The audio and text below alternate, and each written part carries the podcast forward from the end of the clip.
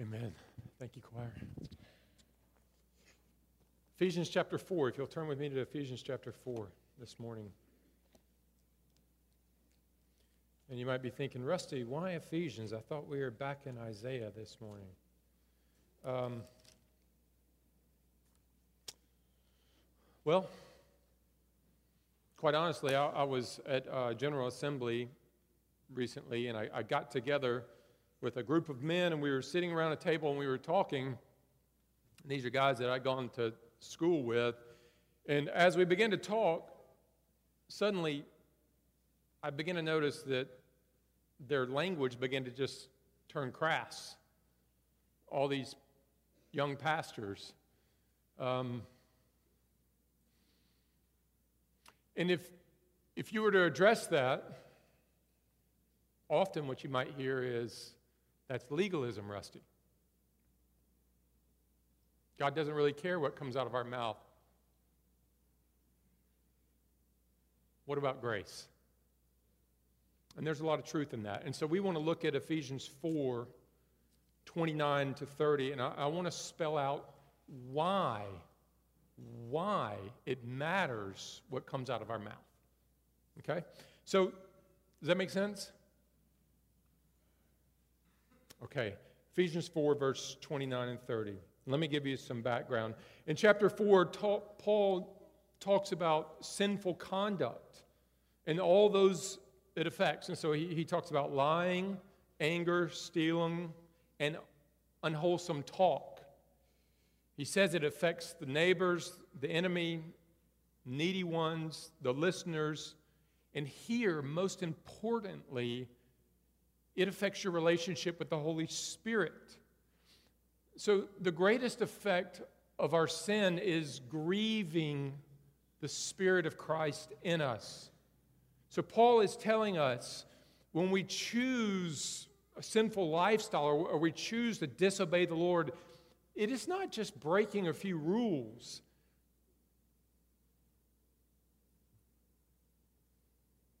But it's quenching the spirit and grieving the heart of the one who loves us most. So, if you would, read with me Ephesians chapter 4. And I'm going to start around verse 25 and read down. Therefore, having put away falsehood, let each one of you speak the truth with his neighbor, for we are members one of another. Be angry and do not sin. Do not let the sun go down on your anger, and give no opportunity to the devil. Let the thief no longer steal, but rather let him labor, doing honest work with his own hands, so that he may have something to share with anyone in need. Let no corrupting talk come out of your mouths, but only such as is good for building up, as fits the occasion, that it may give grace to those who hear. And do not grieve the Holy Spirit of God, by whom you were sealed for the day of redemption. Let all bitterness and wrath and anger and clamor and slander be put away from you, along with all malice. Be kind to one another, tenderhearted, forgiving one another as God in Christ forgave you. Let, us take a moment and just pray for the preach word.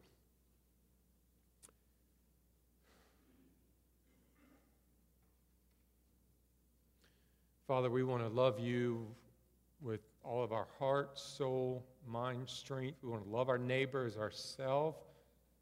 Lord, and one of the ways to do that is be mindful of the words we speak, that they give grace and salt to those around us and they honor you. Lord, Father, we don't want to be those caught up in the law and, and, and judging everything that we do, but yet at the same time, we want to be men and women who love your law and men and women who do not want to grieve the Holy Spirit that dwells in us, but just the opposite. We want to be led by the Spirit. Father, we want to live in the Spirit, oh God.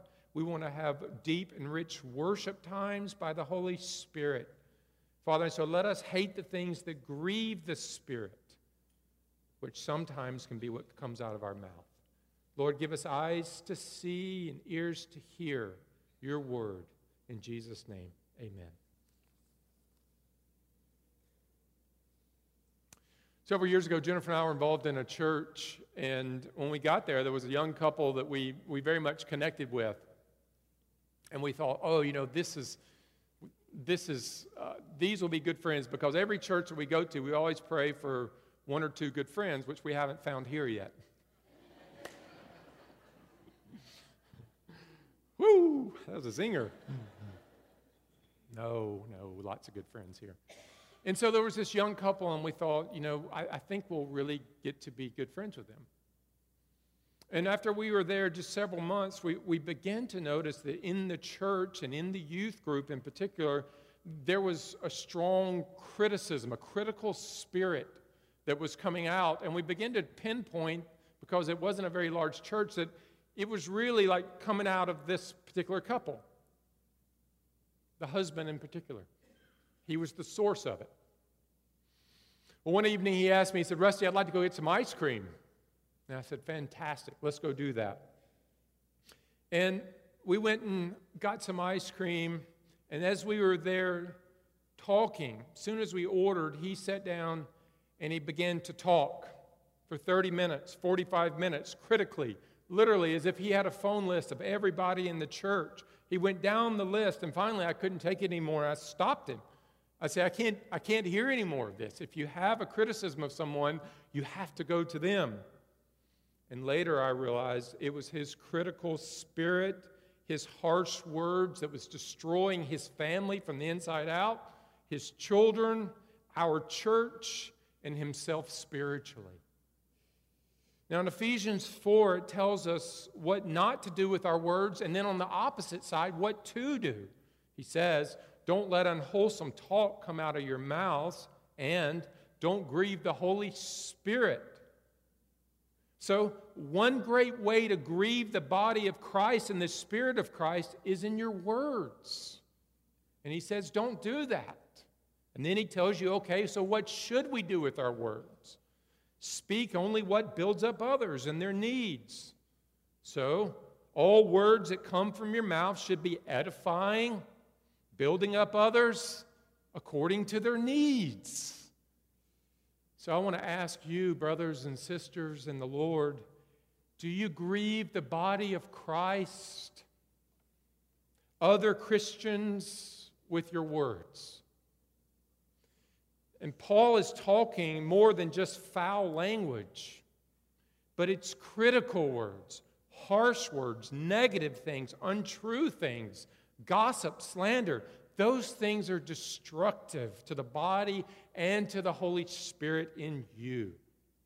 Now, so often where I see it and in my own heart and in others is not necessarily with coworkers, but it's with those who are close to you, isn't it? The closest, your parents, your children, your spouses. It is those that our critical language begins to destroy. So, do your words build up believers? Do they build up your family? Do they give grace to those around? Do they encourage people in their needs and their weaknesses? Do they encourage people to come and worship the Savior regardless of what condition that they find themselves in. So here's our main idea today that your words must not give grief, but grace to those who hear. It's got a little jingle to it this morning. Your words don't need to give grief, but they have to give grace to those who hear. Now, there's two things, just two this morning. We have the Lord's Supper, so we're going to be brief. Two things that we want to see here. First is words that give grief to the body and the Spirit of Christ. So look there in your Bibles with me. I believe it's verse 29. Notice what he says. Let no unwholesome talk come out of your mouths. And then he goes on Do not grieve the Spirit of God, whom you were sealed for the day of redemption. Now, now in the the native language, there's two imperatives or commands here, and they're connected, right? You see those two commands? They're connected, and the idea is an ongoing process, right? Unwholesome talk, don't do that. And it leads to grieving the Spirit, don't do that. Those two are connected. Notice those words let no unwholesome talk. And you say, okay, Rusty, what does unwholesome talk mean? Does that mean when I'm talking with cereal in my mouth. Well, that might be unwholesome in one way, but, but here the Greek is used for rotten wood, is what it means rotten fish or withered flowers. And the idea is unclean, polluted, unpure, vulgar language. Okay? And notice he says no, right? Which is the idea of every word, each word, every particular word. Everything that proceeds from your mouth, not one word is to smell polluted or vulgar. Not one word. Not one critical, slandering, gossip, obscene, coarse word is to pass from the believer's mouth. Now, such unwholesome talk has a result, right? Not only on those around us, but it has a result the, from the one who dwells in us. Verse 30, look in your Bibles with me. Notice how he says, Do not grieve the Spirit. You say, okay, Rusty, what does that mean? To grieve the Spirit literally is the idea of giving pain. He's telling you, don't give pain to the Spirit of God that dwells in you. Now, it's not just a feeling he's talking about. He's not talking about just losing a feeling.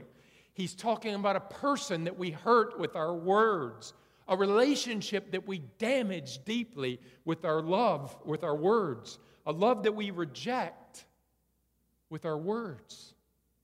So, we are not to think of our sins in terms of just breaking God's law, which it certainly is, but it's grieving his heart. He grieves because he loves us. And sin, in essence, is rejecting that love and rejecting his presence in us. So an unbeliever can resist the Spirit, but only you, his children, his family, can grieve the Spirit because he loves you so much. So even though we can grieve him, yet, notice the good news here he doesn't reject us. Look in your Bible. Sealed for the day of redemption. So, Paul, there, he's assuring us the Spirit's still with you. Even though you might grieve him, even though you might struggle, you might have critical language or struggle with gossip, from the beginning, you're sealed. Right? It's Ephesians 1:13. Having believed, you were marked in him with a seal, a promised Holy Spirit who's a deposit, a guarantee of our inheritance. So the Spirit Himself is a mark, a deposit that you belong to God. It's a guarantee of your inheritance and of your salvation. And from beginning to end until the day of redemption, the day of judgment, when we are fully redeemed, you will have the Spirit. You're sealed with it. But yet, what he's telling us is don't grieve him. Don't grieve him. His presence might be there, but your relationship with the Spirit can certainly be stretched. And I think personally, what, what, what it does is our, our sin, particularly with our mouth of, of criticism or foul language, it gives us blind eyes and deaf ears from hearing the Spirit. So, is the Spirit still in me? Absolutely. But the sin of my heart has blinded my eyes so that I've grieved Him and I don't hear Him anymore until there's repentance made. But praise God for His grace, I'm still sealed. Some years ago, I served on a commission. There was a pastor in a church situation that wasn't very healthy, and I was asked to come in with some folks and, and deal with it. And in that situation, I met an older elder, and he said to me, He said, Rusty, can I call you? I want to tell you an experience I've had about God's love. I said, Yeah, give me a call. So he called me and we talked for two hours.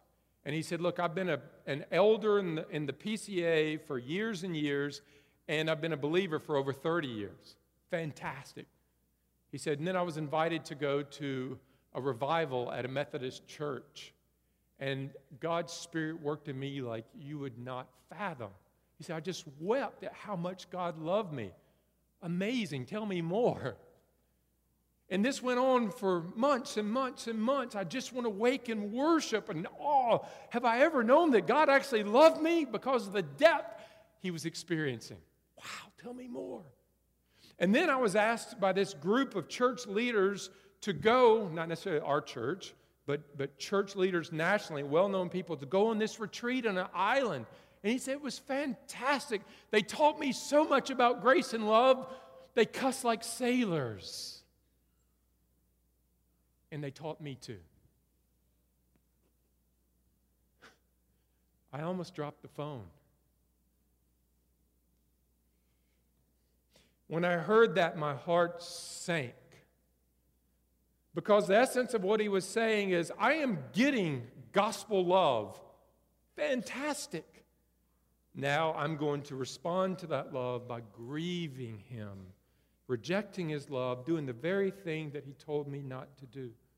And the result is, if he continues, he might intellectually understand how much God loves him and tell you about it, but by grieving the Spirit, he will not experience it like he could and his relationship with the Father will grow distant and cold. So I want to encourage you don't let any unwholesome talk come out of your mouth. Why? Well, one of the reasons is it grieves God and his spirit. And there will be a distance in your relationship with him until repented of. Let's go to the second thing. Your words must not give grief, but grace to those who hear. Let's move from words that give grief to words that give grace. If you look in your Bible with, me at verse 29, point two words that give grace to the believer. It says this But only what is helpful for building others up according to their needs, that it may benefit those who listen. So here's the positive how are we to speak, believer?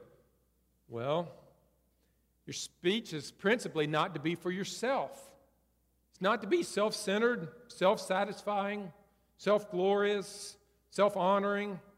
In other words, it's not about making you good, it's not about glorifying yourself, displaying your greatness, but something very, very different. Notice what he says to build up so, the act of building up the body of Christ with your words.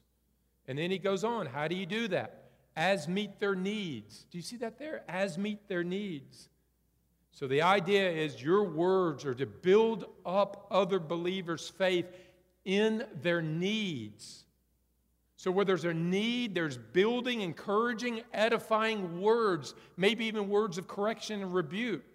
Now, stop. Can most Christians do that? No. Why?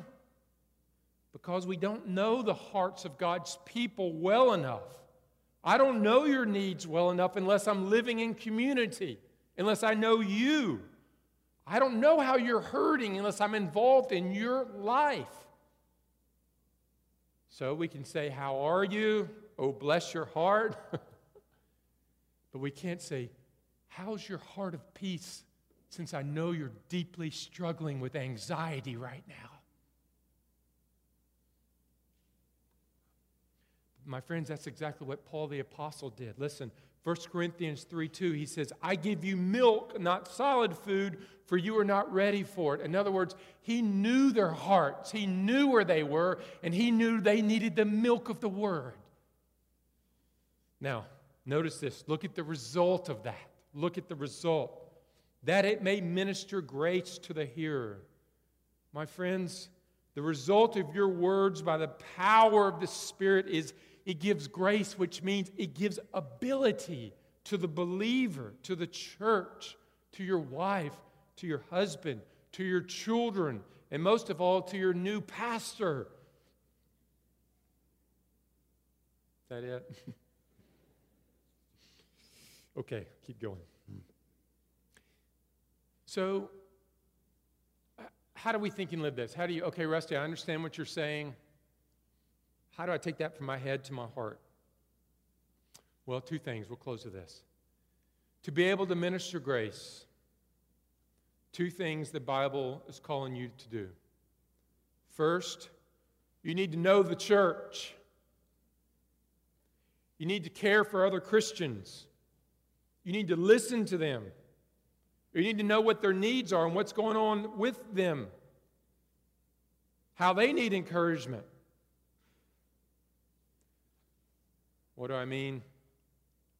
Listen, you can't take up this verse and many others unless you are involved with other believers, actively asking them questions and listening to what's going on in their life so that then you can speak words of encouragement or words of truth or words of edification when they're struggling parenting, when their 16 year old is going off the rails.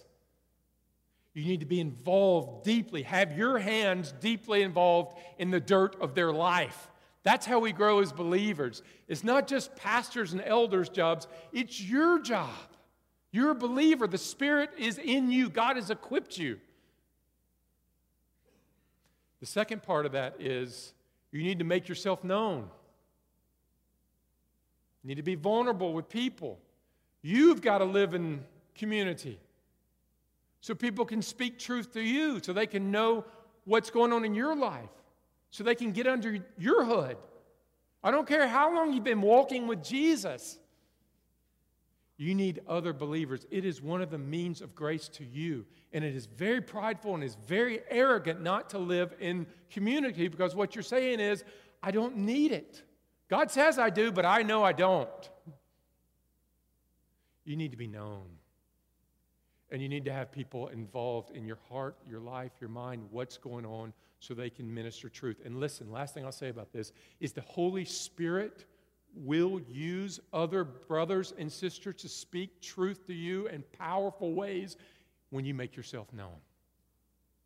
So be involved in our community groups, be involved in our Wednesday night groups. Don't just come to church and then leave and not make yourself known. That's how we grow in our relationship with God and in our joy. Please pray with me. Father, thank you so much uh, for the Spirit. Lord, thank you that there is a living person in us. So much so that, and, and the intimacy between us and the Spirit is so close, the union is so dynamic that our very words grieve Him. Lord, I pray for every believer here that there would be close intimacy with the Spirit, being led by, hearing from the Spirit in us. I pray for the brothers and sisters here now that when people come into our church and our community, Lord, that they would find such an encouraging group of believers who listen, ask good questions, and have wonderful truths to say to each other, who are truly interested in others' lives because they want to show the love of Christ. God be honored, be glorified in our time. In Jesus' name, amen.